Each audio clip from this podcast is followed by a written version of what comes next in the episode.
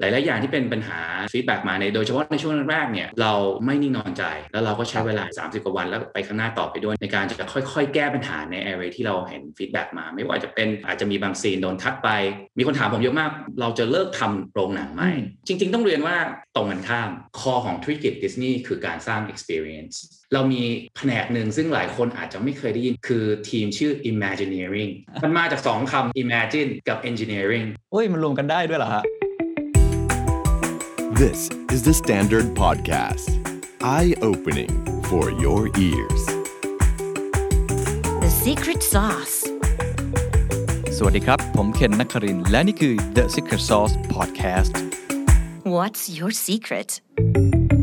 Imagineering ชำแหละกลยุทธ์ของดิสนีย์ประเทศไทย ในการฝ่าสมรภูมิวิดีโอสตรีมมิ่งพวกเขาทำได้อย่างไร จากปากผู้บริหารตัวจริงครับ หลายคนคงจะเห็นแล้วนะครับ กับกระแสเรื่องของ Disney Hotstar ที่ขึ้นมาแข่งขันกับวิดีโอสตรีมมิ่งเจ้าใหญ่ๆ ไม่ว่าจะเป็น Netflix ไม่ว่าจะเป็น Amazon Prime หรือว่าหลายๆเจ้านะครับ ในเมืองไทยเพิ่งเปิดตัวไปประมาณ 1 เดือนกว่าๆก็ถือว่าได้รับ feedback ที่ค่อนข้างดีครับ แต่หลายคนก็ยังตั้งคำถามต่อนะครับว่าเกมต่อไปหลังจากนี้ของดิสนีย์จะเป็นอย่างไร กลยุทธ์ที่ผ่านมาผมเคยวิเคราะห์ไปแล้วว่ามันมาจากในแง่ของการไป X หรือไป Partnership กับ AIS ซึ่งทำให้ฐานผู้ใช้เนี่ยค่อนข้างสูงอยู่แล้ว สามารถ transfer ยอดผู้ใช้มาได้ รวมทั้งกลยุทธ์ในการที่เขายอมแลกดึงคอนเทนต์ตัวเองออกมาจากวิดีโอสตรีมมิ่งทั้งหมด แล้วไป acquire ซื้อบริษัทคอนเทนต์ดัง ๆ ไม่ว่าจะเป็นของ Star Wars นะครับ ไม่ว่าจะเป็น Marvel ไม่ว่าจะเป็น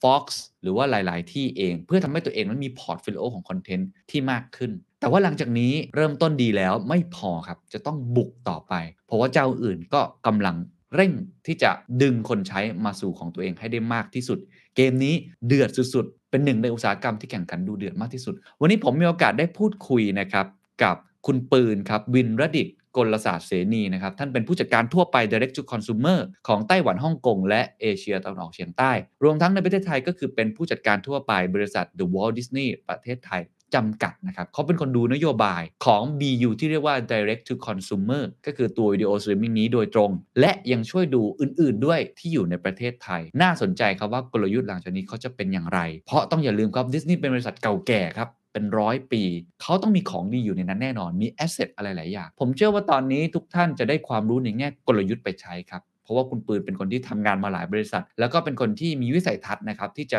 ทำให้เราเห็นตัวอย่างของบริษัทระดับโลก ซึ่งต้องมา localize ทำในไทยที่เกมมันไม่เหมือนกันเนี่ยเขามีกลยุทธ์อะไรบ้าง ที่จะทำให้ทุกท่านเนี่ยได้ไอเดียเอาไปใช้ต่อ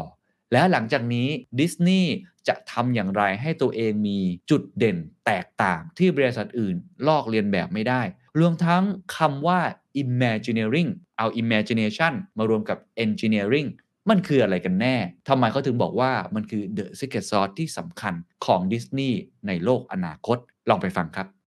คุณปืนเล่าให้ฟังหน่อยครับว่าตำแหน่งผู้จัดการทั่วไป direct to consumer มันทำอะไรบ้างครับ น่าจะเป็นตำแหน่งที่ค่อนข้างใหม่มากในดิสนีย์ครับ แล้วก็ทำไมตัดสินใจรับตำแหน่งนี้ครับสองแกนหลักในการที่มารับตำแหน่งนี้คือ 1 จะได้กลับมาเมืองไทย กลับมารับผิดชอบในภูมิภาคที่ที่เป็นภูมิภาคเป็นโฮมคันทรีของเราโฮมรีเจนของเรา จากการที่เมื่อก่อนผมอยู่ยุโรปเป็นหลักโดยเบสที่ลอนดอน 5 ปีที่ผ่านมานะครับส่วน General Manager ของ Direct to Consumer เนี่ยหลักๆทำอยู่ 2 อย่างด้วยกัน แน่นอนคือคนที่รับผิดชอบ P&L ของธุรกิจ line of business ใหม่ของ Disney ก็คือ direct consumer ถ้าแบรนด์ในเมืองไทยก็คือ Disney Plus Hotstar ส่วนที่ 2 ก็คือจริง ๆ มันเป็นยุทธศาสตร์ใหม่ของ Disney ก็คือการที่จะเอาคอนเทนต์ของเราเนี่ยไม่ว่าจะเป็นคอนเทนต์ที่ทำมาเพื่อโรงเองก็ดีคอนเทนต์ที่อาจจะมีเป็น library content ตามช่องต่างๆ ซึ่งเรามีช่องมหาศาล จากการที่เป็น Disney Original Channel หรือจะเป็นการ acquire อย่างเช่น Fox เข้ามานะครับบวกกับ Original ของ Disney Plus Hotstar เอง เอามาผสมลงๆกันอยู่บนเซอร์วิสที่เรียกว่า Disney Plus Hotstar ส่วนนัยยะจริง ๆ อีกอันหนึ่งก็คือการที่จะสร้างทีมและบุคลากรที่มีความรู้ความสามารถในการที่จะสามารถสร้างสรรค์ธุรกิจนี้ไป แล้วก็เข้าใจถึงผู้บริโภคได้มากกว่าที่เคยเป็นเพราะแน่นอน บริษัทมีเดียที่เป็น traditional media company ทั่วไปเนี่ย business model หลักที่ผ่านมาเป็นระยะเวลาเกือบร้อยปีอย่างดิสนีย์เนี่ยคือการทำผ่าน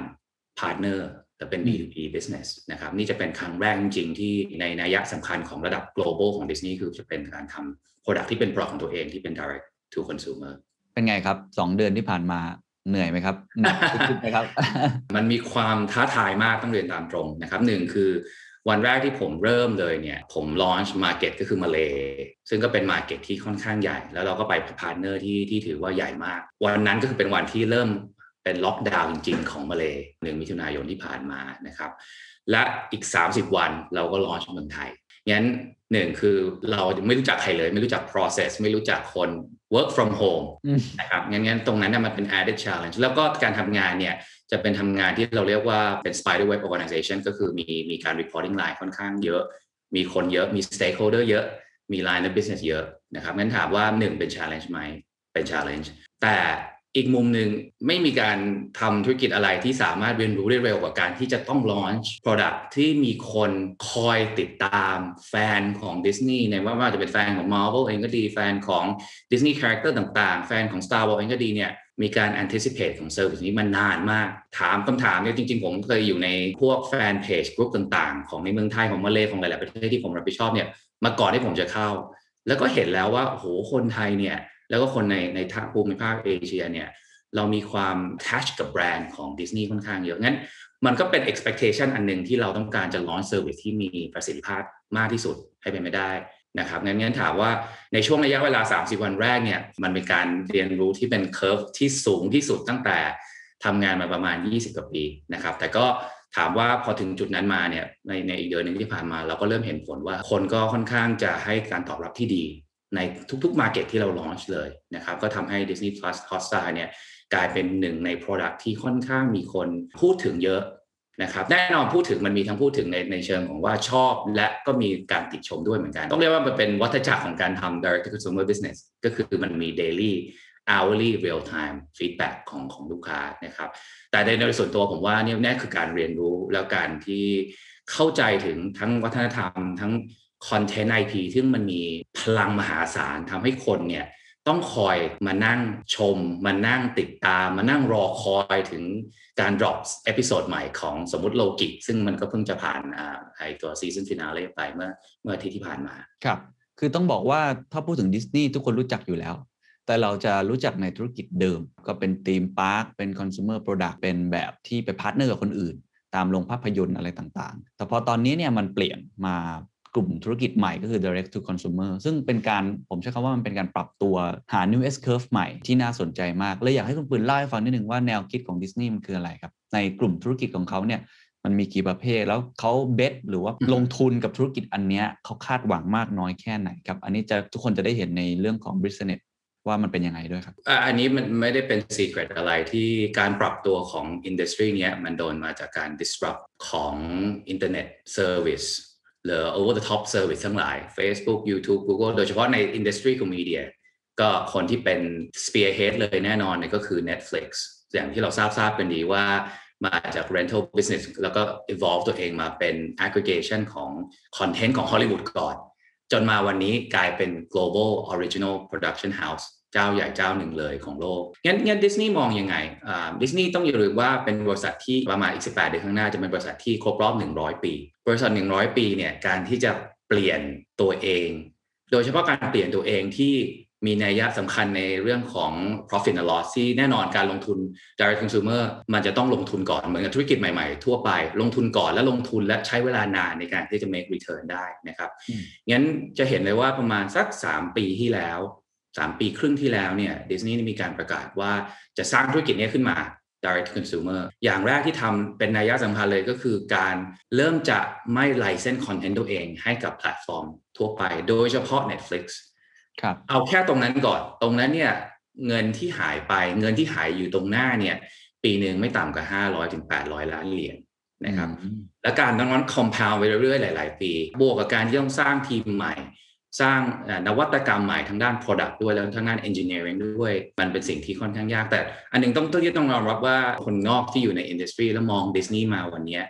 เราจะเห็นเลยว่าสิ่งที่เขา bet ไว้ตอนนั้นเนี่ยอย่างที่เมื่อกี้คุณเคนบอก bet หรือเปล่าผมเชื่อว่ามันเป็น bet นะครับ เพราะว่า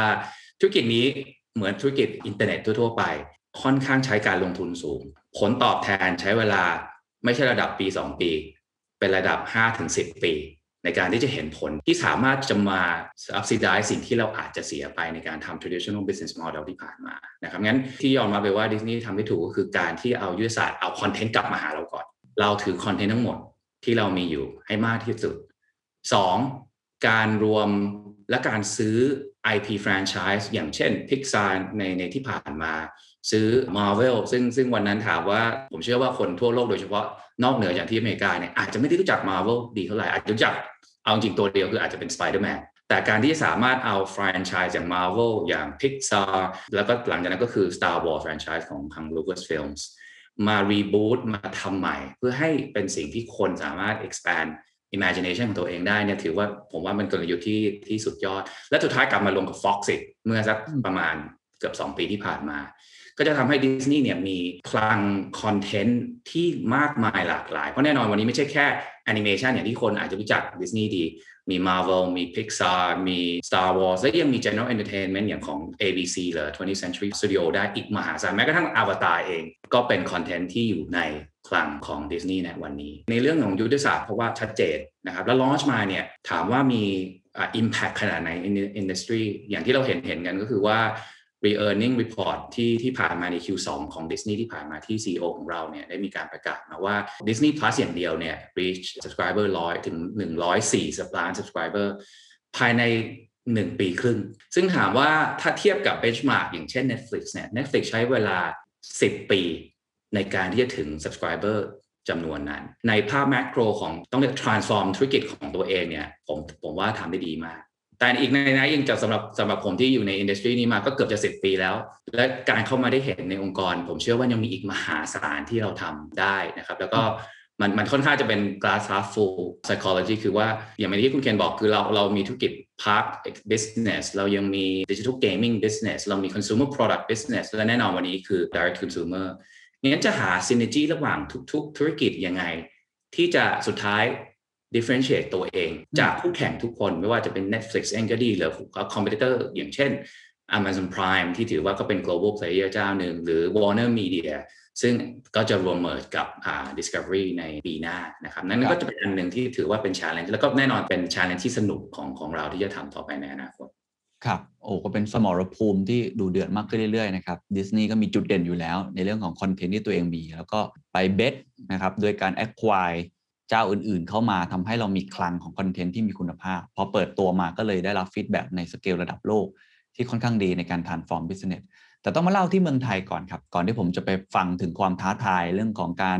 synergize หรือว่าในเรื่องของการ differentiate ตัวเองออกมาจากคู่แข่งคนอื่น ที่เขาก็คงจะมีแผนการของเขาเหมือนกันนะครับ อยากให้เล่าให้ฟังว่าตั้งแต่เปิดตัวที่เมืองไทยมา Disney Hotstar ตอนนี้ฟีดแบ็เป็นยังไงบ้างพอใจมากน้อยแค่ไหนครับ ต้องบอกว่า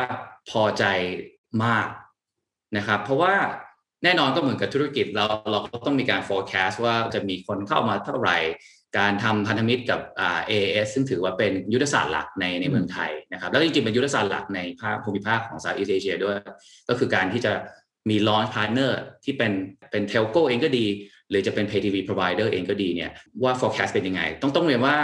มันเกิน forecast ไปมหาศาลหรอฮะอันนี้บอกตัวเลขได้ไหมครับ คงต้องต้องต้องเรียนว่าเราไม่สามารถบอกได้เพราะว่ามันจะคงจะอยู่ใน earnings report ที่จะ announce ใน Q3 เร็วๆนี้นะครับ พูดง่ายๆเลยว่าจากการที่คนเคยทำแอปหลายแอปในเมืองไทยในในระยะเวลา 10 กว่าปีที่ผ่านมาเนี่ยการที่แอป Disney บนทุก store เลยนะครับ ตั้งแต่ Play Store Google Play Store Apple iOS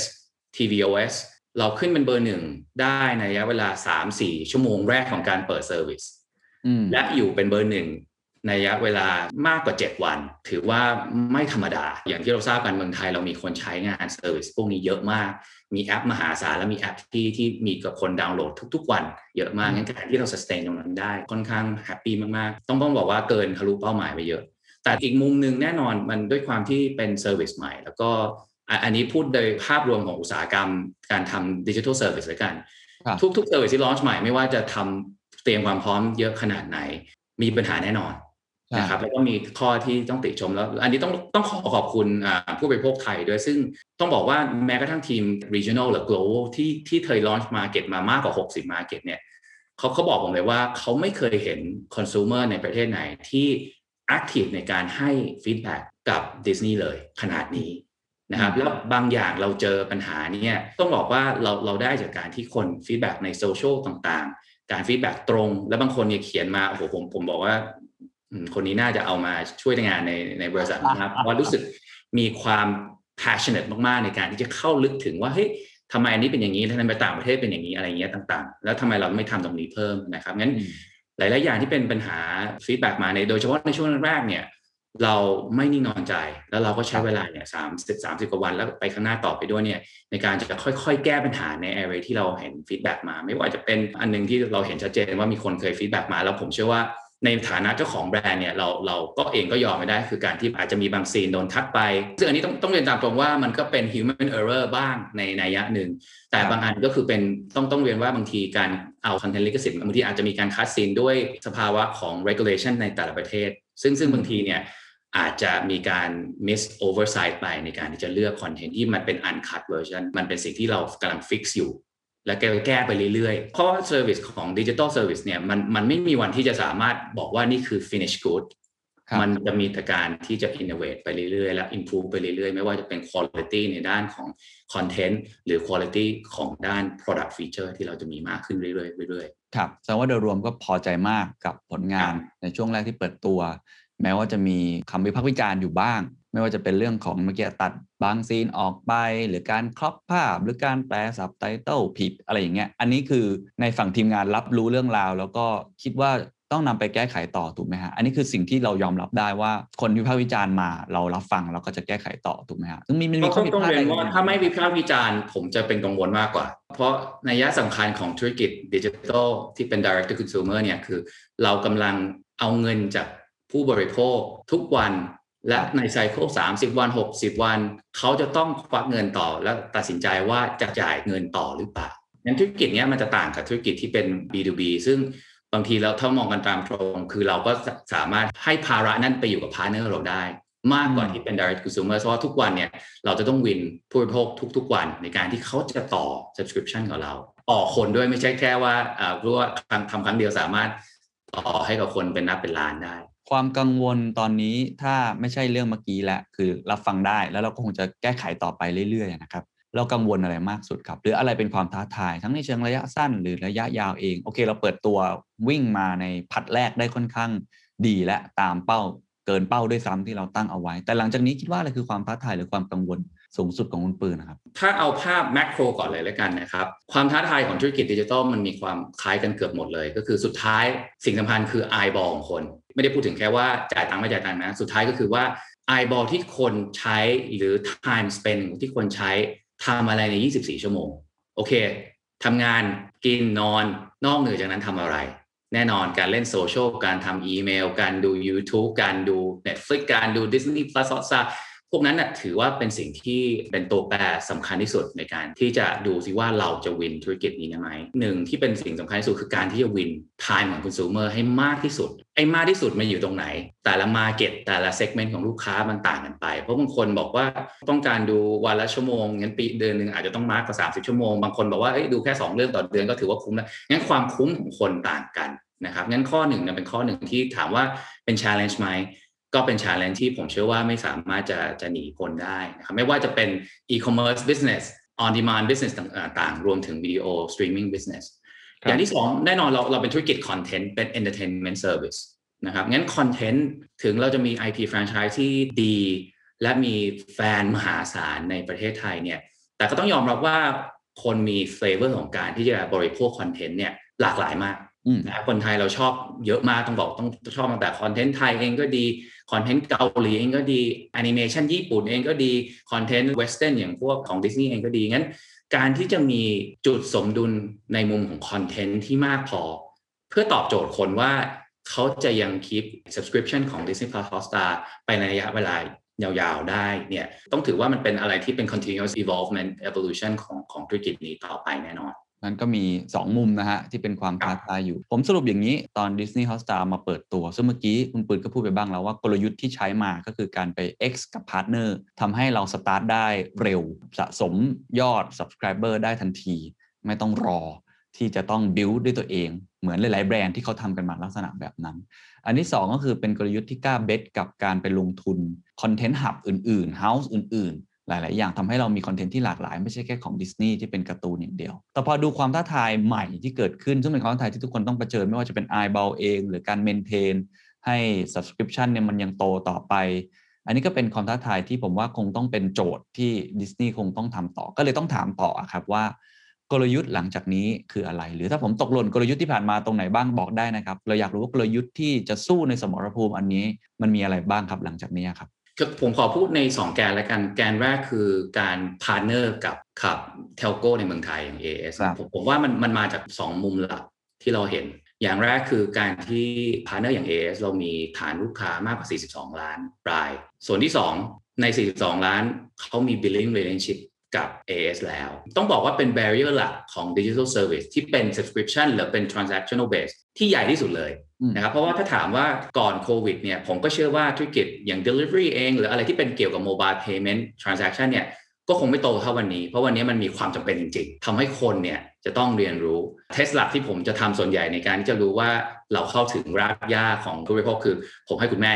ถ้าคุณแม่ทำเป็น แปลว่ามันน่าจะใช้ได้ระดับหนึ่งนะครับงั้นการที่จะให้คุณแม่ใช้ service อย่างเช่น on demand service delivery ผ่าน Grab หรือผ่านอะไรต่างๆเนี่ยเป็นสิ่งที่สำคัญ partner อย่างของ AIS เราเนี่ยถือว่าตอบโจทย์ตรงนั้นเต็มเลย ส่วนที่ 2 ผมเชื่อว่ามันมันมีความคล้ายคลึงกันในมุมของว่าเขาเป็น mass marketing machine ที่ต้องต้องบอกว่าเป็นเจ้า top ๆเลยในเมืองไทยผสมกับ mass content appeal ของ Disney เนี่ยทำให้การผสมผสานตรงนี้เนี่ยผมเชื่อว่ามันค่อนข้างลงตัว แล้วก็ทำให้เห็นว่าพอเอา 2 อันนี้มาประกอบร่างกันคอนเทนต์ที่ดีบวกกับ distribution ที่ดีเนี่ยมันเห็นเอฟเฟกของคนที่เข้ามาเนี่ยมหาศาล มันจะไม่จบอยู่แค่ตรงนั้น เรายังมองว่าในอนาคตต่อไปเนี่ยเราก็จะเริ่มเห็น partner ประเภทอื่น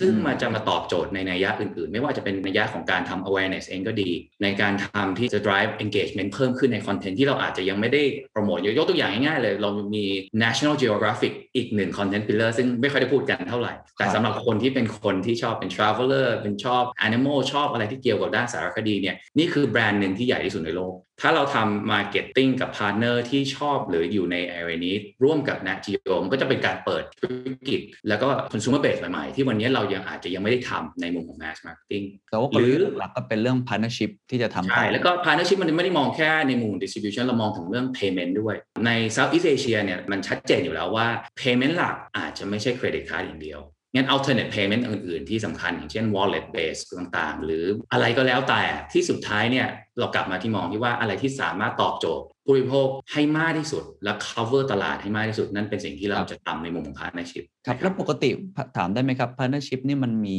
business aspect ยังไงบ้างครับ เราแชร์ revenue กันเราแชร์เรื่องของ benefit กันรูปแบบไหนอะไรยังไงครับ ก็มีหลายแบบนะครับอย่างอย่างที่คุณเคนเรนก็คือมี revenue sharing ไหมมีนะครับแล้วก็มี commitment อื่น ๆ อีกมากมาย สุดท้ายมันกลับมาที่มองว่าเราต้องการอะไรจากพาร์เนอร์ชิพนั้นนะครับหลาย ๆ อันเรามองว่าจริง ๆ มันอาจจะไม่ใช่แค่ rev share อย่างเดียวหรือ minimum revenue ที่ต้องการถึง แต่มันมองในมุมของ marketing commitment ที่เราต้องการทำร่วมกัน เพราะสุดท้ายโจทย์มันกลับมาว่าเราต้องการ reach คนให้เยอะที่สุดใน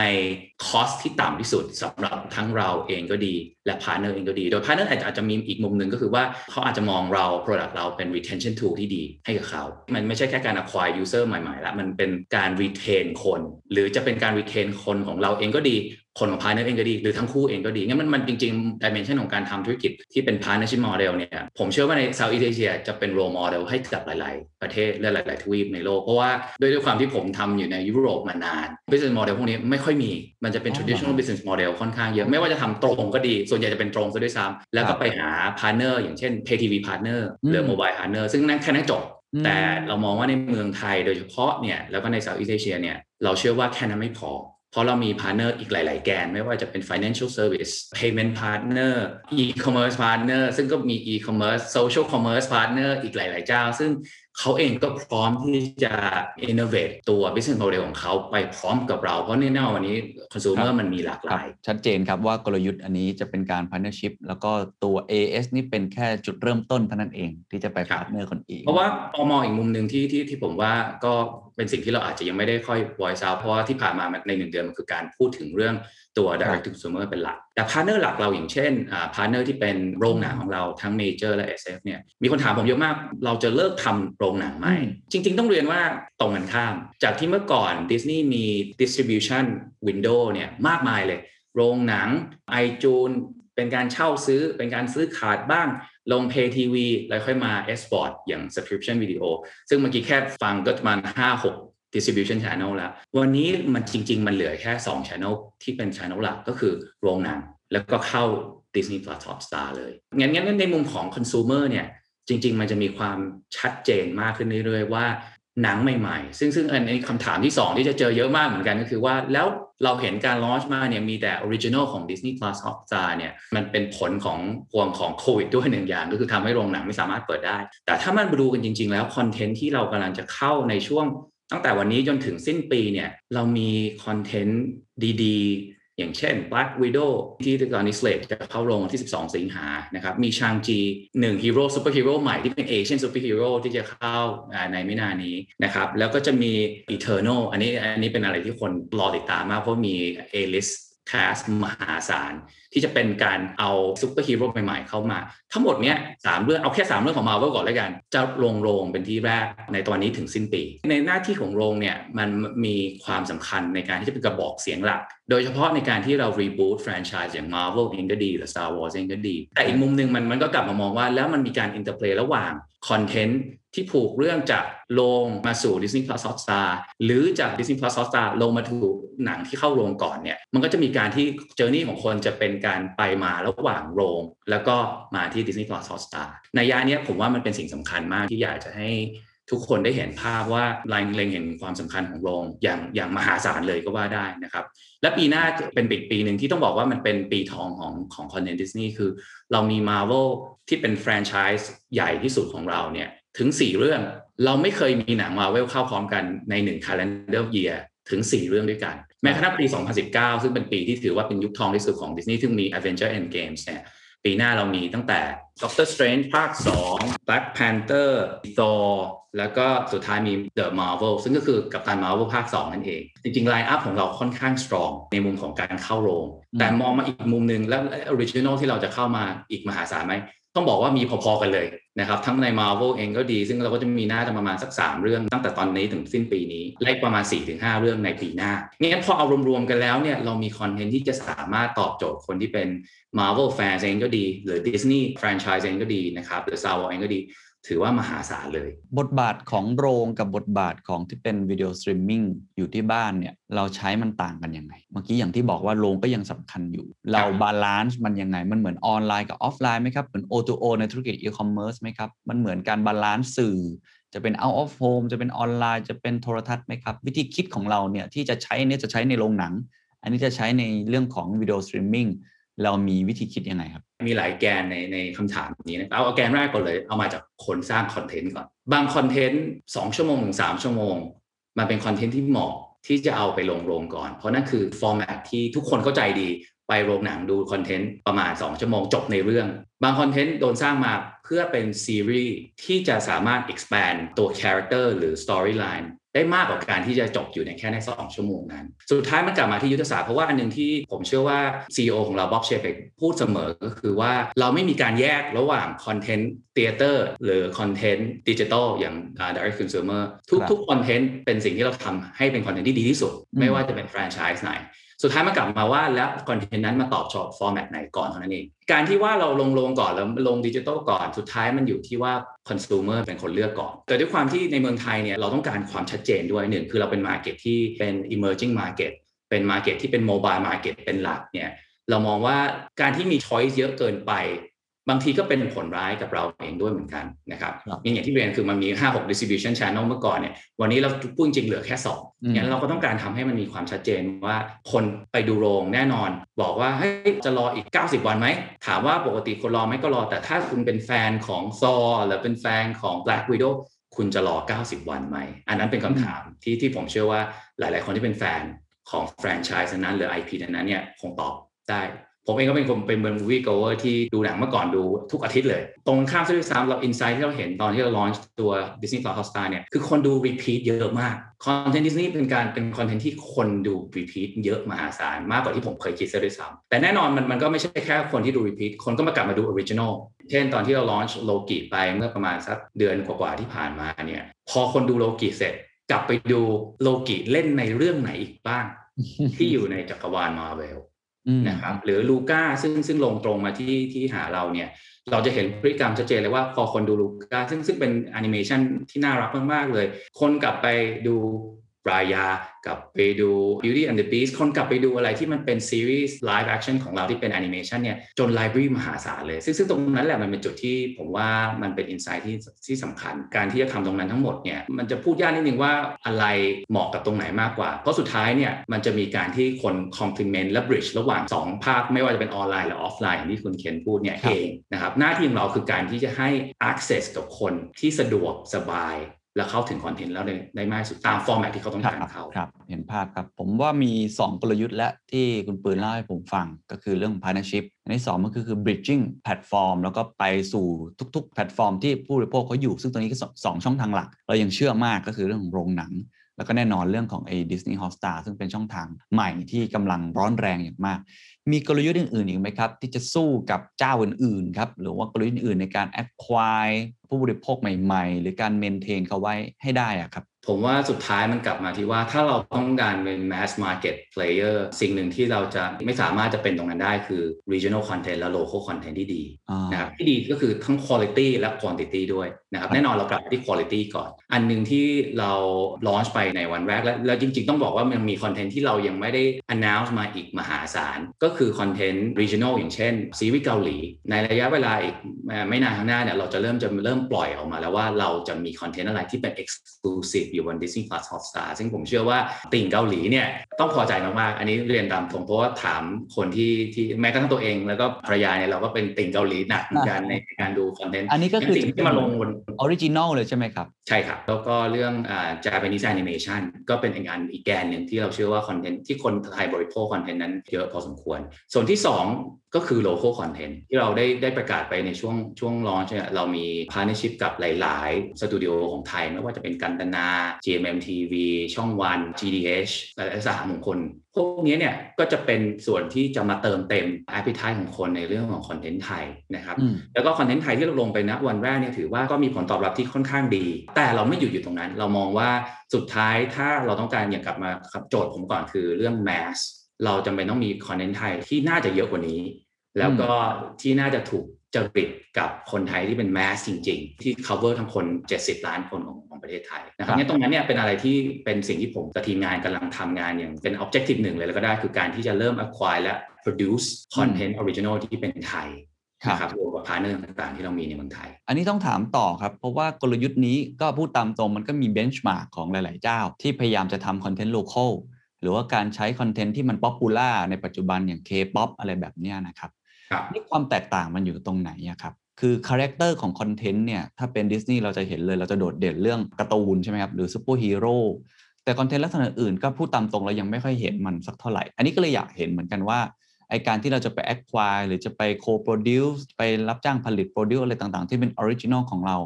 แน่นอนมันอยู่ในช่องที่มันเป็นตัว K-POP แหละ K-movie อะไรอย่างนี้ มันอยู่ในช่องที่มันเป็น local ที่เมื่อกี้ที่ที่คุณปืนพูดมา เราพูดตามตรงคู่แข่งเขาก็ทำแบบนั้นคล้ายๆกันเขาก็ไป X ครับเหมือนกัน ทีนี้อะไรคือ core value ของเราที่จะทำให้คนรู้สึกว่า เออ มันมีความแตกต่างครับ ขอตอบ อันแรกก่อนเลย ซึ่งซึ่งผมว่ามันเป็น con- อ่า perception หลักที่คนทั่วไปเห็นดิสนีย์ดิสนีย์ไม่สามารถจะหลุดพ้นจากคำว่า animation ได้ อันนี้อันนี้อันนี้มันเป็นจริงๆมันเป็น core value ของแบรนด์เราอยู่แล้วนะครับ ถ้ากลับมามองอีกมุมหนึ่งคอนเทนต์อยู่ที่อยู่ใน Disney Plus Hotstar แล้วมีคน consumeอยู่ใน top 10 มาในระยะเวลาหนึ่งเดือนที่ผ่านมา The Walking Dead อืมอันนี้ไม่เกี่ยวกับแอนิเมชันเลย Grey's Anatomy ซึ่งก็เป็นอ่าซีรีส์เกี่ยวกับด็อกเตอร์ที่ที่ดังมากมีมาเป็นสิบกว่าซีซั่นแล้วอันนั้นก็จะเป็นอันหนึ่งที่คนดู งั้นจริง ๆ เรามี serialize พวกนี้เนี่ยครับเยอะมากเลยจากการที่เรา acquire Fox มาเมื่อ 2 ปีที่ผ่านมานะครับ และตรงนั้นมัน translate มาหาการทำ original ยังไง ผมผมว่ามันมี2งสองนัยยะสำคัญ นัยยะแรกก็คือว่า อันนี้ก็ต้องบอกมันไม่ใช่สูตรใหม่ ก็คือหาคอนเทนต์ที่มันตรงกับจริตคนไทยก่อนแน่นอน เหตุผลหนึ่งที่เกาหลีประสบความสำเร็จมากเราก็คือ มันมีความคล้ายคลึงกับคอนเทนต์ไทย แต่ใน production value ที่สูงกว่า แต่ในขณะเดียวกัน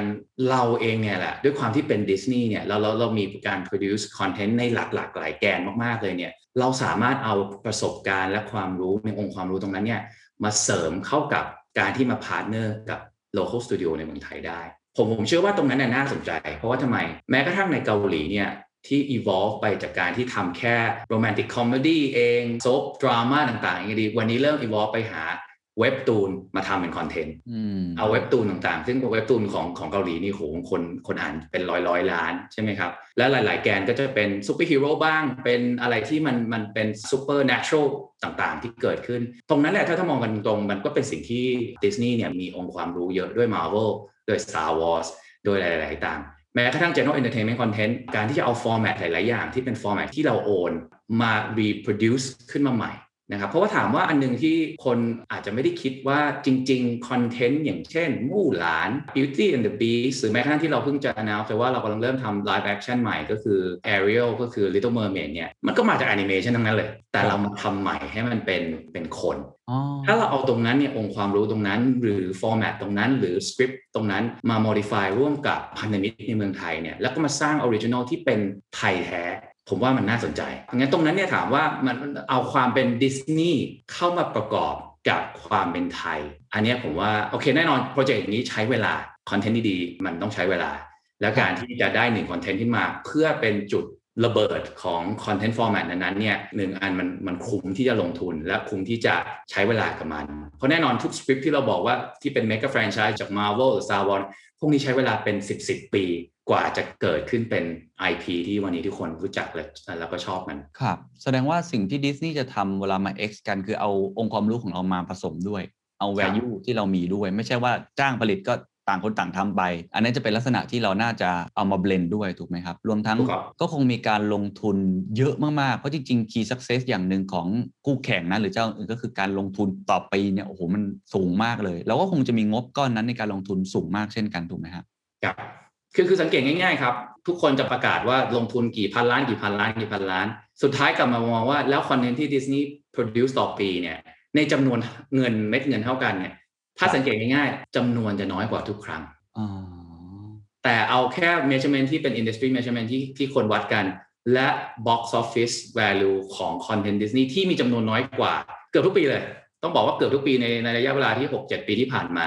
ครับส่วนใหญ่เราจะ on top เข้าใจฮะหรือแม้กระทั่ง Emmy Award ซึ่งเราเพิ่งโดน nominate ไปเนี่ย Disney Studio ทั้งหมดที่รวมๆกันจากจากจากหลายๆค่ายรวมกันเนี่ยก็เป็นค่ายที่มี Emmy nomination เยอะที่สุด คือแสดงว่าน่าจะเน้นคุณภาพมากกว่าแค่ปริมาณด้วยครับคือเราคงตอบโจทย์ปปริมาณปริมาณมันเป็น subjective matter มากๆสุดอ่าแต่สุดท้ายสิ่งที่มันวัดกันจริง ๆ คือ quality ของ content ในแต่ละ genre ที่เรากำลังจะสร้างขึ้นมา ครับครับเห็นภาพครับอะนี่คือกลยุทธ์ในด้านคอนเทนต์นะครับคงจะครัทำบ local มากขึ้น แล้วก็ใช้ value ของดิสนีย์เข้ามา อีกเรื่องหนึงที่ต้องชวนคุยครับ ก็คือเรื่องของฟีเจอร์หรือว่าเรื่องของเทคโนโลยีที่อยู่ในตัวแพลตฟอร์มเหล่านี้เนี่ยก็เป็นเรื่องที่สำคัญมากเรื่องของ Data ของผู้ชม การที่สามารถ personalize content ได้ตรงตามโจทย์ของเขา ตรงตามไลฟ์สไตล์ของเขาตาม interest ของเขา ตรงนี้ผมยังไม่ค่อยเห็นข่าวเรื่องนี้เยอะสักเท่าไหร่ จริง ๆ เรามีแผนเรื่องนี้มากน้อยแค่ไหนอะครับอันที่ต้องเรียนว่าอย่างแรกเลยมันเป็น personal ambition ตัวเอง เพราะผมเป็นคน product ผมเป็นคน technical คือคือก่อนที่เข้ามาในอุตสาหกรรมเนี้ยผมอยู่ในโลกของเทคโนโลยีมาเกือบทั้งชีวิต ผมทำ streaming service เองมาด้วยด้วยแบรนด์ของตัวเองตอนที่เมื่อประมาณสัก8 9ปีที่ผ่านมานะครับงั้นอืมถามว่าอันเนี้ยมันเป็นสิ่งที่เป็น core focus ของ ดิสนีย์เลย ผมย้อนกลับไปเมื่อสัก 2 ปีเกือบ 3 ปีที่แล้วที่เรา announce ทำตัว Disney Plus Hotstar เนี่ยอ่าอืม Disney Plus เนี่ยในในองค์รวมเนี่ยเราลงทุนกับการซื้อบริษัทเทคโนโลยี firm เจ้าหนึ่ง ชื่อ BAM Technology เนี่ยซึ่งเป็นคน power ตัว MLB ในอเมริกานะครับ Major League Baseball นะครับอ๋อซื้อมาทั้งบริษัทเลย แล้วก็ดึงครับคนที่มีความองค์ความรู้ความสามารถต่างๆเนี่ย เข้ามาอยู่ในเป็นหนึ่ง part ของตัวเทคโนโลยีกรุ๊ปที่อยู่ในดิสนีย์เลย ตอนที่เราซื้อ Fox เหมือนกัน เราก็ดึงทีมที่เป็นคนทำ Hotstar ซึ่งซึ่งก็เป็นแบรนด์ใหญ่ของโลกในอินเดียเลย จริงๆต้องบอกว่า Hotstar เป็นแพลตฟอร์มที่มีคนดูเยอะที่สุดในมุมของ concurrency เลยก็ว่าได้ เพราะแน่นอนคอนเทนต์หลักของเขาคือคริกเก็ตซึ่งมีคนติดตามทีเป็นร้อยร้อยล้านคน ถามว่าในมุมของการลงทุนของบริษัทดิสนีย์เองในรวมของเทคโนโลยี product เนี่ยเราทุลงทุนมหาศาล พอเรารู้ว่าสุดท้ายเนี่ยคอนเทนต์ไม่ว่าจะดียังไง แต่ถ้าแพลตฟอร์ม มันไม่สามารถตอบโจทย์ของกับคอน sumer demand ได้ เราเองก็จะถอยหลังไป ตรงนี้มันเป็นมันเป็นสิ่งที่เราให้ความสำคัญ ต้องบอกว่าเป็น priority ไม่รองกับการที่จะหาคอนเทนต์ที่ดีเข้ามาอยู่บนบน service ของเราเลย ในอนาคตข้างหน้าเนี่ยเราก็จะเริ่มเห็นว่าเราคงต้องมีฟีเจอร์อย่างเมื่อกี้ที่คุณเคนบอก personalization ที่ดีกว่านี้ ขอกลับมาถึงจุดที่เราเริ่มก่อนได้ครับในหนึ่งเดือนที่ผ่านมาเราต้องแก้ fundamental อื่น ๆ ที่เรายังไม่ตอบโจทย์ได้ดี เพราะแน่นอนมันมันเหมือนเหมือนสร้างบ้าน ถ้าบ้านเราโครงสร้างไม่ดี เราจะไปสร้าง French window สวยๆทำ patio สวยๆทำอะไรที่มันมากกว่านั้นที่ที่มันต้องมีการ architect ที่มันแนบเนียนกว่านี้เนี่ย มันเป็นไปไม่ได้ งั้นการครับ fix core feature บนแพลตฟอร์มของเรา ให้มันตอบโจทย์ use case ของเราไม่ว่าจะเป็น use case ที่อยู่ที่บ้าน ซึ่งมีกิกะบิตอินเทอร์เน็ตหรือการที่อยู่บน mobile ที่มีอินเทอร์เน็ตที่อาจจะอยู่แค่ 3G หรือ 4G ที่อยู่ตามเมืองต่างๆ ในประเทศไทยเนี่ยมันต้องสามารถตอบโจทย์ได้ อยากให้ติดตามว่าเราเองจะมีแผนที่จะเริ่ม innovate พวกนี้อีกมหาศาลนะครับก็มีเพราะว่าแน่เพราะว่าอย่างที่เรียนคือมันถ้าเอาเป็นภาพ ตรงๆ การดูคอนเทนต์บนสตรีมมิ่งมันไม่ใช่เป็นอะไรที่ใหม่นะครับอ่า YouTube ก็มีมานานแล้วนะฮะใช่ Netflix เองก็อยู่ในตลาดมาเป็น 10 ปีแล้ว มันจริงๆมันเป็นหน้าที่ของผู้ทำ service อย่างผมเนี่ยกับครับดิสนีย์เนี่ยที่จะ innovate เพื่อตอบโจทย์คอนเทนต์ที่ต้องการนำเสนอไปข้างหน้าอืม นะครับไม่ว่าจะเป็นการทำ watch party เองก็ดี หรือจะทำอะไรที่มันอาจจะเริ่มเล่นมาถึงเรื่อง social อืม conversation มากขึ้น เราจะเริ่มเห็นพวกเนี้ยมากจริง ๆ ต้องบอกว่าเอเชียเป็นภูมิภาคที่ innovate เรื่องนี้มาก่อน ภูมิภาคทางด้าน western พอสมควร งั้นเอาผสมลงๆกับ know how ใน industry นี้ในแพลตฟอร์มอื่นๆอย่างเช่น gaming industry เองก็ดี หรือ e-commerce industry เองก็ดีเนี่ยเอามาสมลงๆเป็น service ที่จะสามารถเอามาผสมเข้ากับการดู วิดีโอสตรีมมิ่งได้ อันนี้เป็นสิ่งที่ผมอยากเห็นครับในอนาคตแล้วก็เป็นสิ่งที่เรากำลัง drive ไปให้ให้มันมี innovation ที่มากขึ้น ซึ่งอันนี้มันเป็นเชิงนโยบายของฝั่ง headquarter หลักเลยใช่ไหมครับหรือว่าจริง ๆ เรา drive มาจากฝั่งเอเชียเป็นหลักมากกว่า ผมว่ามันสุดท้ายมันเป็น 2 แกน ถ้ามันไม่มี strategy อยู่แล้ว เรามีหน้าที่ที่จะต้องพยายาม drive demand ให้กับ headquarter เห็นสุดท้ายกลับมาเหมือนกันว่าทำได้ดีกว่าหลาย ๆ เจ้าที่ผมเห็นมาก็คือเขาให้ autonomy ของ local region เยอะ เอาแค่จากที่ผมเห็นใน 3-4 market launch ที่ผมผมเห็นมาจากข้างนอกและข้างในที่ผมร้อนมาด้วย 2 market เนี่ยครับแม้กระทั่ง marketing message หรือการทำโปรโมชั่น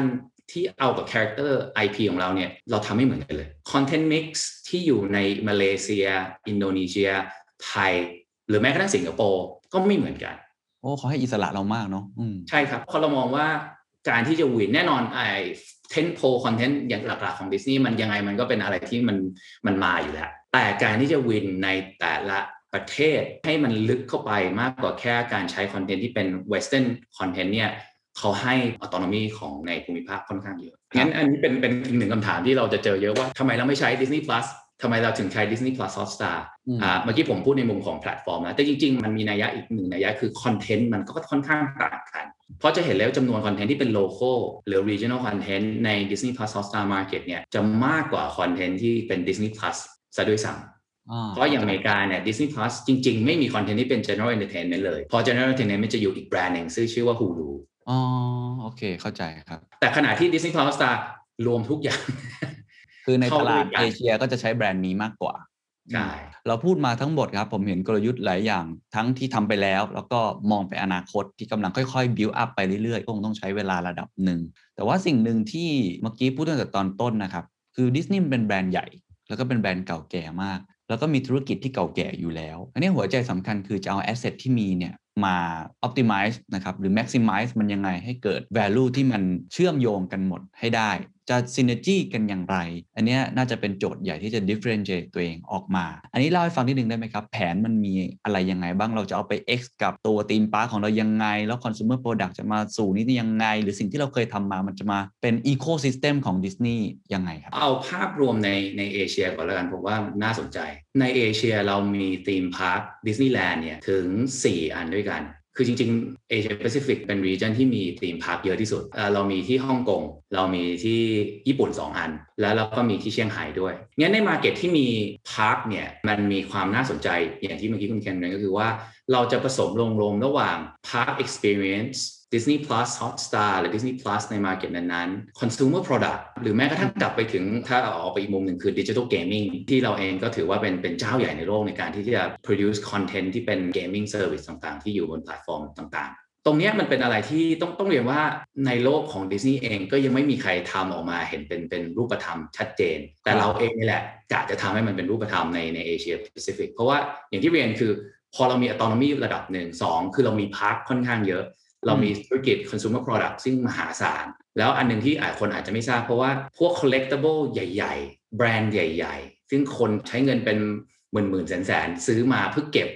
เช่นแบรนด์อย่าง Hot Toys Queen Studio XM Studio ต่างๆ พวกนี้เป็นสัญชาติเอเชียหมดเลยนะครับมีเฮดค q u เตอร์ส่วนใหญ่อยู่ฮ่องกงอยู่สิงคโปร์บ้างงั้นเนี่ยพวกนี้เนี่ยพอเอามารวมกันแล้วเนี่ยเราจะสามารถให้ experience เนี่ยที่มันมี impact หา consumer ได้ยังไงอืมนะครับ ถ้าเมืองไทยโอเค เราอาจจะไม่มี park experience แต่มันไม่ได้หยุดที่ว่าเราจะสามารถ create experience อย่าง park มาอยู่ในเมืองไทยได้ มันเป็นโจทย์ที่ผมเองก็กำลังมองว่าเฮ้ยแน่นอนไม่ใช่ว่าคนทุกคนจะมีแรงส่งตัวเอง หรือส่งครอบครัวไปที่ park ที่เป็น park หลักของเราได้นะครับแต่เราจะ create experience นั้นยังไงในแต่ละ ประเทศหรือภูมิภาคที่เราอยู่ เอาเอาใกล้ตัวนิดนึง คนชอบฟิกเกอร์อย่างเช่น Frozen นะครับ เด็กชอบ Frozen ก็ไปซื้อเสื้อผ้า apparel Frozen ซื้อ plush toy Fro- Frozen พวกนี้มันเกิดขึ้นมาอยู่แล้ววันเนี้ยแต่ถามว่าเราจะทำให้มันชัดเจนกว่านั้นยังไงอืมในการที่จะ synergy ไม่ว่าจะเป็น content window ที่เอา distribute ในโรงหนังมาหา Disney Plus Hotstar เราจะ integrate service ตรงนั้นยังไง รวมถึง physical ก็คือตัว consumer product รวมไปถึงอีกแกนหนึงคือ partner ของเราในแต่ละ area จะเอามา synergize ยังไง เพื่อให้ create เป็น compelling subscription service เพราะวันนี้ subscription ของ video streaming มันคือ dimension เดียวก็คือดูครับ content แต่เราจะ create multi dimension ของ subscription service อย่างเรายังไง อันนั้นมันเป็นโจทย์ที่ผมเชื่อว่ามันเป็นโจทย์ที่หนึ่งเราทำได้คนเดียว ต้องบอกว่าน้อยมากบริษัท media company ที่มี consumer product ที่แข็งแรง มี IP ที่แข็งแรงเหมือนดิสนีย์มี เรามี park experience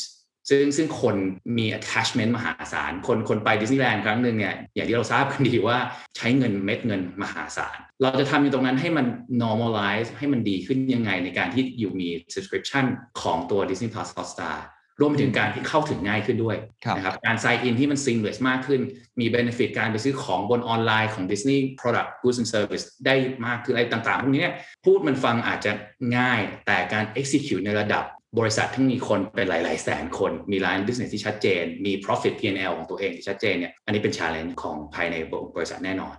แต่มันเป็น challenge ที่ worthwhile เพราะว่าอย่างที่ผมเรียนตอนแรกคือ มันเป็นอย่างหนึ่งที่จะ differentiate เรากับ Netflix กับเจ้าอื่นๆ ซึ่งต้องต้องเรียนว่าเขามี IP ที่ดีไหมดี แต่เขาไม่มีสิ่งที่มันเป็น on ถึง offline experience ที่ที่เราทำธุรกิจด้านนี้มาเป็นเกือบร้อยปีอย่างที่เรียนตั้งแต่เริ่มต้นนะครับครับโอ้โหน่าสนใจมากว่าในอนาคตจะทำอย่างไรต่อไป มีคอนเซปต์ของแผนและว่าเราอยากจะ synergy กัน แต่ว่าก็คงต้องดูกันหน้างานต่อไปนะครับ ว่าจะสำเร็จมากน้อยแค่ไหน ก็เลยอยากจะถามทิ้งท้ายช่วงท้ายๆครับว่า ผมไม่แน่ใจว่าได้คุยกับ headquarter ที่ดิสนีย์มากน้อยแค่ไหนอะครับเขามองภาพ ของ global Disney เลยละกันนะครับ ที่จะ synergy กันเมื่อกี้แบบเนี้ยใน 3-5 ปีข้างหน้าดิสนีย์จะคืออะไรครับ กลยุทธ์ที่เราจะพยายามไปถึงจุดนั้นเนี่ยเรามองเห็นอะไรบ้าง เอาอย่างแรกที่ที่ Bob Chapek พูดเมื่อ analyst call ครั้งที่ผ่านมาเนี่ยครับมีการบอก forecast ไว้ว่าภายใน end of 2025 ก็คือ October 2025 เราเนี่ย fiscal year เราเนี่ยครับเราจะมี subscriber Disney Plus Hotstar เนี่ย รวมกัน 230ถึง260 ล้าน อันนั้นเป็นนัยยะสำคัญ เพราะว่าไม่มี service ไหนในโลกที่มี subscriber ขนาดนั้น แม้กระทั่ง industry ที่ไม่ใช่ industry ในวิดีโออย่างเช่น Spotify ซึ่งมีร้อยกว่าล้าน Netflix มีอ่าร้อยกว่าล้าน เราเราจะบอกตัวเองว่าในอีกประมาณ 3 ปีข้างหน้า เราจะอยู่ที่ประมาณ 230ถึง260 ล้าน อันนั้นเป็นมาร์คที่ถือว่าใหญ่มาก แล้วเราใหญ่มาก forecast เนี้ยมา ต้องบอกว่าหลายครั้งแล้วในระยะเวลา 2 ปีที่ผ่านมาครับในในดิสนีย์นะครับภาพรวมผมเองอาจจะไม่ได้คุยโดยตรง เพราะว่าแน่นอนเพิ่งเพิ่งอยู่มา 2 เดือนนะครับแต่ฮะเราเห็นการที่ผู้บริหารระดับสูงอย่างบ๊อบเชเปกเองหรือคนอื่นๆเนี่ยพูดออกมาหลายครั้งภายในองค์กรว่าเขาอยากเห็นดิสนีย์เป็นบริษัทที่เป็น modern media company มันตีความได้หลายอย่างมัน modern ในมุมของ product and technology ก็คือ Disney Plus Hotstar เนี่ยแหละ แต่มันก็มองอีกหลาย ๆ อย่างว่า คอของธุรกิจดิสนีย์คือการสร้าง experience เรามีแผนกหนึ่งซึ่งหลายคนอาจจะไม่เคยได้ยิน แต่แน่นอนมันมีคอนเทนต์นี้อยู่ใน Disney Plus Hotstar ผมผมอยากแนะนำให้ไปดูเลย คือทีมชื่อ Imagineering โอ้เหรอฮะ มันมาจากสองคำใช่ไหมครับ imagine กับ engineering โอ้ยมันรวมกันได้ด้วยเหรอฮะ Imagineering ต้องบอกว่ามันคือ secret sauce ของบริษัทดิสนีย์เลย experience ไม่ว่าจะเป็น experience ใน park ไอตัวไรตัวนี้ หรือการสร้างอะไรที่เป็น innovation ใหม่ ๆ เนี่ย ส่วนใหญ่จะมาจากทีม Imagineering นะครับดิสนีย์เองผมเชื่อว่าเขาอยากจะ amplify ตรงนี้ให้มันยิ่งใหญ่ขึ้นไปอีก แน่นอนเพราะว่าวันนี้เทคโนโลยีมันมีบทบาทมากขึ้นเรื่อยๆ มันมีเทคโนโลยีใหม่ๆเข้ามาเรื่อยๆ ซึ่งบางอย่างก็เป็นเทคโนโลยีที่มันอาจจะยังไม่ถึงระดับ mass อย่างเช่น เราจะต้องทราบกัน VR AR แต่หลาย ๆ อย่างเนี่ยแน่นอนในระยะเวลา 3-4 ปี ข้างหน้าเนี่ยมันอาจจะเริ่มเป็น consumer adoption ที่ใหญ่ขึ้นมี S curve อย่างที่คุณเคนบอกว่าใหญ่ๆขึ้น เราเองต้องการเป็นผู้นำที่จะนำเสนอเทคโนโลยีหรือ experience ตรงนั้นด้วย content IP ของเราเนี่ยให้เป็นผู้นำต่อไป แน่นอนเมื่อก่อนเรามีในจอทีวีอย่าง Full HD มา 4K แต่ในโลกอนาคตมันจะเริ่มจะเป็น personalized experience มากขึ้นใช่ไหมครับ AR VR หรือการเอาเทคโนโลยี อย่างเช่นพวก Big Data มาเป็นตัว drive service หา end consumer ให้ให้มากขึ้น พวกนั้นเนี่ยเป็นเป็นผมเชื่อว่าเป็นสิ่งที่ดิสนีย์กำลังมองมากขึ้นเรื่อยๆ เพราะแน่นอนคือข้อหนึ่งที่เป็น benefit หลักๆ ของเรา คือเรามี franchise IP ที่เยอะมากๆ เรามี character เยอะมากๆ เราสามารถเล่นตรงนี้ได้อีกเยอะนะครับงั้นงั้นไอ้ modernize media company เนี่ยผมเชื่อว่ามันมาจาก 2 แกนเนี่ยก็คือเทคโนโลยีบวกกับ imagination หรือ imagineering ที่เรามี business unit ตรงเนี้ยเป็น business unit ที่สำคัญมากในการที่จะสร้าง experience ใหม่ๆ ให้กับคนที่ที่ consume service ของ Disney ต่อไป ครับ โอ้ขยายความเพิ่มเติมได้ไหมครับ อาจจะเป็นประโยชน์กับหลาย ๆ ท่านครับคำว่า Imagineering ผมก็เพิ่งได้ยินคำศัพท์นี้นะครับ ที่เป็น The Secret Sauce ของ Disney เลยเนี่ย ถ้าบริษัทมีเดียอย่างผมเอง บริษัททำคอนเทนต์ หรือบริษัทมุมมองอื่นที่เป็นเทคโนโลยีก็ได้นะครับ แต่เขาอยากจะลองเอา 2 อย่างนี้มารวมกันบ้าง หรือเขาอยากจะลองเอาไปใช้ในรูปแบบของเขาเองเนี่ย อันนี้น่าจะเป็นลักษณะข้อมูลที่น่าจะเป็นประโยชน์กับหลายครับ เอาจากประสบการณ์ตัวเองเลยแล้วกัน เพราะว่าก่อนมาจอยดิสนีย์ได้โอกาสไปที่แคลิฟอร์เนีย แล้วก็ไปดิสนีย์แลนด์ราต a ทูลี่ผมเชื่อว่าเป็นคอนเทนต์ที่คนไทยชอบมาก แล้วก็เป็นคอนเทนต์ที่แบบคลาสสิกมาก ๆ สิ่งที่ทีม Imagineering สร้างขึ้นมาก็คือ Ride ของ Ratatouille ถามว่า Ride คืออะไร เราก็นั่งไปเหมือนที่เรานั่งเข้าไปอยู่ในธีมพาร์คนี่แหละแล้วก็ดูคอนเทนต์ ถามว่ามันใหม่อะไรอะเขาผสมลงๆกับ AR VR Virtual Reality 5D อะไรต่างๆ เนี่ยทำให้ประสบการณ์ที่ผมเคยดูคอนเทนต์เนี้ยมันเกิดอีกหลายมิติมาก ผมเข้าไปดูในครัวของกุสโตเข้าไปดูว่าไอ้เจ้า Ratatouille เนี่ยสร้างอาหารอะไร ภายในระยะเวลาแค่ผมจำไม่ผิดน่าจะประมาณสัก4-5หนาที ที่เป็นรายที่แบบก็ไม่ได้ยาวมาก แต่มันมันสร้าง imagination ในการที่กลับมาเสพคอนเทนต์ใหม่โอ้ได้เห็นมิติใหม่ๆ มหาศาลนะครับงั้นงั้นถามว่ามันไอ้สองคำที่ผมเรียนเนี่ยคือมันมาจากอะไร ขอบเขตของเทคโนโลยีที่เราสามารถจะ consumerize มันได้เนี่ยมันคืออะไร ถ้าได้ดูดูก็ documentary ของ Imagineering อะแล้วก็ Walt Disney จะเห็นเลยว่าเราให้ความสำคัญกับ engineering มหาศาลมาตั้งนานแล้วเพราะว่า ไอ้เทคโนโลยีที่อยู่ในธีมพาร์คเราเนี่ยโหมันมาจากการพุก boundary ของ engineering ไม่น้อยกว่าการทำเทคโนโลยีเลย แต่อีกด้านหนึ่งคือ imagination เราจะขยายความคอนเทนต์ที่เคยโดนสร้างมาอย่างมิกกี้เมาส์มาเป็น 70-80 ปีหรืออย่างไร Ratatouille หรืออะไรพวกนี้ได้อีกมหาศาล และ imagine มากกว่าสิ่งที่มันเกิดขึ้นที่เป็นอยู่บนเป็น 2D ที่เป็นภาพยนตร์หรือ animation ให้มากกว่าอย่างนั้นยังไง เพื่อสุดท้ายมันกลับมา amplify experience ของคน เพราะว่าพอมัน amplify ถึงจุดหนึ่งนะครับเราก็มีความเชื่อแล้วก็เราก็หวังว่าคนเนี่ยจะมี emotional attachment กับแบรนด์เรามากขึ้น สุดท้ายมันกลับมาหาเราอยู่ดี ก็คือการซื้อ product goods and service เรามากขึ้น แล้วก็อยู่กับ service ของ Disney ต่อไป ยาวขึ้น น่าสนใจมากครับ น่าจะไปปรับใช้ได้กับใครหลายคนนะครับ สุดท้ายแล้วกันนะครับ ผมเคยอ่านหนังสือของอดีต CEO ครับ ก็คือคุณบ๊อบ ไอเกอร์ เป็นหนังสือที่หลายคนยกย่องมาก The Ride of a Lifetime เลยอยากทราบมุมมองของคุณปืนนะครับที่ได้ทำงานกับดิสนีย์อาจจะไม่นานมากนักเนี่ยผมอยากรู้ว่าข้างในวัฒนธรรมองค์กรเขาเป็นยังไง vision หรือว่าเรื่องของ strategy หรือเรื่องของ culture หลายอย่างที่เราได้ซึมซับมาเนี่ยมันมีสิ่งอะไรที่เป็นพิเศษที่เราน่าจะเรียนรู้ได้บ้างครับ ผมเอา2อย่างเลยที่ที่ผมเห็นภาพชัดเจน ผมมีความชื่นชมมากๆ อย่างแรกคือ strategy ชัดเจน ส่วนใหญ่เราอ่านมาแล้วเราศึกษามาเราเห็นบริษัทใหญ่ๆ หรือแบรนด์ใหญ่ๆ ที่ในอดีต แล้วก็ล้มหายใจจากไปเนี่ย ไม่ได้อยู่ที่ไม่เก่งนะครับ อยู่ที่ความไม่ชัดเจนของกลยุทธ์และยุทธศาสตร์ของบริษัทดิสนีย์อย่างที่ผมเรียนคือใน 3-4 ปีที่ผ่านมาที่บ๊อบบอกว่าจะทำ direct consumer เขาทำจริง ตัดเงินตัดจริง ตัดคอนเทนต์ตัดจริง loss มา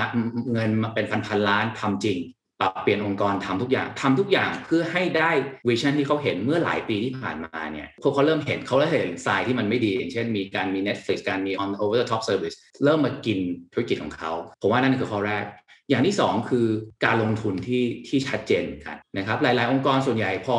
deviate ไปจากสิ่งที่เรามองไว้ เราเริ่มอาจจะเริ่มเปลี่ยน investment philosophy ตัวเอง อาจจะเริ่ม retract การลงทุนอาจจะแบบลดลงมหาศาล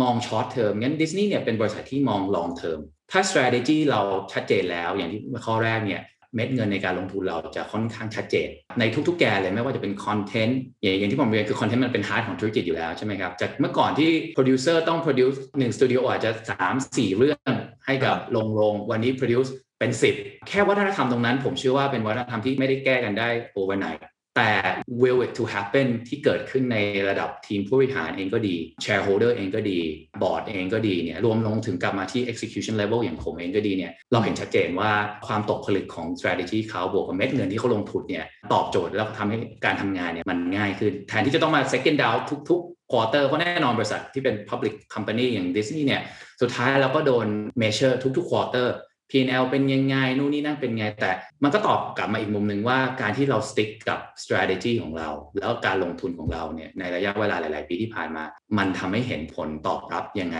ไม่ว่าจะเป็นจาก stock price ที่สูงขึ้น confidence ที่คนพูดถึง เพราะวันนี้ถามว่ามีการพูดถึง Netflix มันก็มีการพูดถึง Disney Plus ตลอด ซึ่ง Disney Plus เป็นแบรนด์ที่เกิดขึ้นมาไม่ถึง 2 ปีนี้เอง นั่นเป็นจุดเริ่มต้นของสิ่งที่ผมเชื่อว่า มันจะเป็นสิ่งที่ตัดกันระหว่าง media company อย่าง Disney บวกกับ media company อื่นๆแม้กระทั่ง digital native company อย่าง Netflix หรือ Amazon หรือต่างๆ ที่พยายามจะเข้ามาในธุรกิจนี้ น่าสนใจมากนะครับ ไม่ว่าจะเป็นเรื่อง strategy ที่ชัดเจน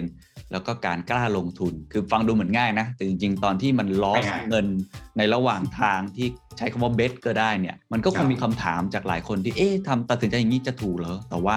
วันนี้ก็บอกแล้วนะครับว่าสิ่งที่เขาตัดสินใจถูกและเขามองลองเถิดมากๆ น่าติดตามต่อครับว่าหลังนี้จะเป็นยังไง เดี๋ยวถ้ามีความคืบหน้าอะไรยังไงก็คงจะได้อัปเดตกันอีกครั้งนะครับแต่ว่าเป็นปรากฏการณ์ที่น่าสนใจ และคงจะได้พูดคุยกันอีกเรื่อยๆนะครับวันนี้ขอบคุณมากนะครับขอบคุณครับครับสวัสดีครับ And that's the secret sauce. ถ้าคุณชื่นชอบ The Secret Sauce episode นี้นะครับ ก็ฝากแชร์ให้กับเพื่อนๆ คุณต่อด้วยนะครับ และคุณยังสามารถติดตาม The Secret Sauce ได้ใน Spotify, SoundCloud, Apple Podcast, Podbean, YouTube และ Podcast Player ที่คุณใช้อยู่นะครับ และอย่าลืมติดตาม Facebook Fanpage The Secret Sauce เข้ามาติชมเข้ามาพูดคุยกับผมได้เลยนะครับ